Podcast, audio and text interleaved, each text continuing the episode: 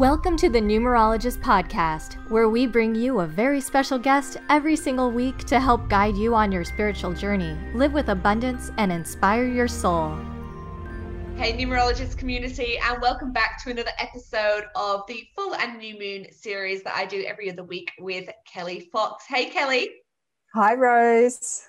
Thanks for joining us once again. And I'm excited to talk about the new moon and solar eclipse in Sagittarius, which will be on the 13th, 14th of December. So, what does this one have in store for us? Wow, we okay. Hold on to your hats, everyone. this is a biggie. This is definitely a biggie because it's in a big week.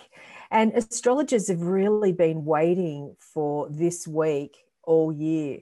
Um, and, and that's really saying something, you know, given the year that we have had so far. Um, but there's more to come.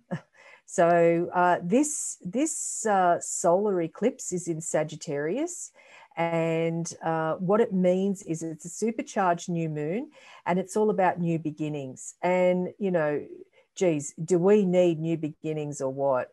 But it might not be what we think it might be. So that's the thing. And with the new moon in Sagittarius, it's all about seeking, seeking and exploring and being the philosopher and the teacher, and some of us the preacher, because the shadow side of the Sagittarius energy is very righteous and dogmatic. So we need to be very careful on a global scale that we develop or we continue to develop good relationships with other countries.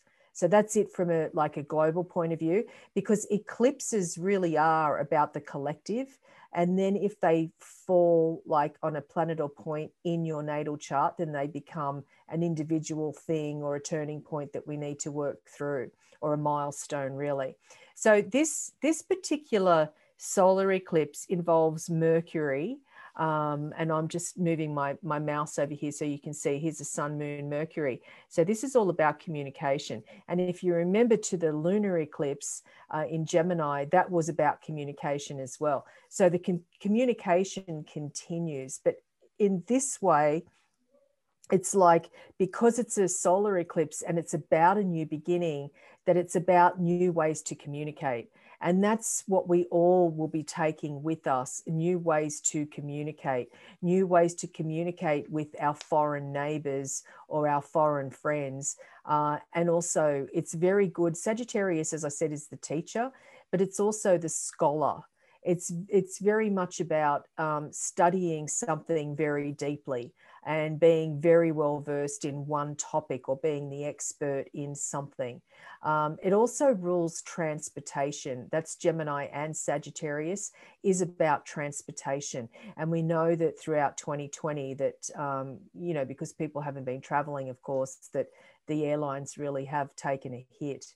Uh, we can also see that this solar eclipse is forming a very nice trine which is 120 degree angle to Mars in Aries.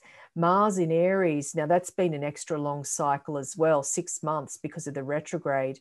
So, you know, during the Northern Hemisphere's fall or autumn season, there really has been some impatience and frustration that so many of us have been dealing with. But now it's moving forward again. It's really helping to boost this solar eclipse in Sagittarius. So, if you're a fire sign or you have any planets in the fire signs, this is great news for turning over a new leaf. This is great news for moving in a new direction. It is for all of us, but especially those planets in the fire signs. Now, I'm also seeing here that the um, the solar eclipse here is form, forming a challenging 90 degrees square to Neptune. So, what that tells us straight away is that this is not necessarily um, the time to move forward, even though it seems like all lights are green. There's something that we're not seeing right now because Neptune is a planet of fog, confusion. We don't have all the information. We don't really know all the facts. We're using and trusting our intuition, but it's not backed up with logic or reason. So that's the only thing here because the energy of Sagittarius can be very, not just righteous, but very sometimes well, I guess righteous or dogmatic. It's like my way's the only way. But what it's telling me is with the square to Neptune, that there might be another way. You know, we think everything's set, all systems go, but really there might be another way of doing something. So it's like we're nearly there, but we're not quite there yet, is the information that's being given here. So basically, you know, new moon in new moon, solar eclipse in Sagittarius.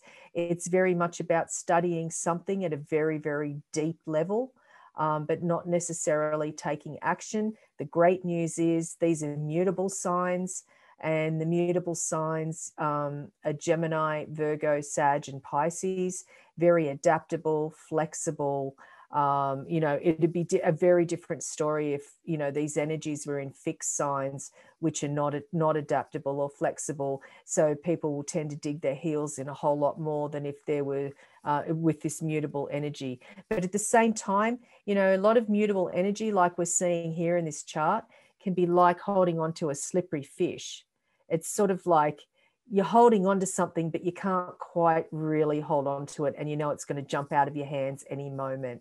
So the message here is to be um, as adaptable and flexible as possible. And if the fish jumps out of your hand, so be it. There's plenty more fish in the sea, right? I couldn't resist saying that, Rose. exactly. Now, okay, we're talking about adaptability, but which signs are going to find that more difficult during this uh, lunation? Oh, always the fixed signs because the fixed signs being Taurus, Leo, Scorpio, Aquarius, because the fixed signs, you know, they, they're they're fixed. It's they're called fixed for a reason. They're sort of they dig their heels in, and that's where they stay. And for, you know, for better or worse, whatever that might be. But um, in this case, adaptability and flexibility is called from all of us, uh, and particularly going into 2021.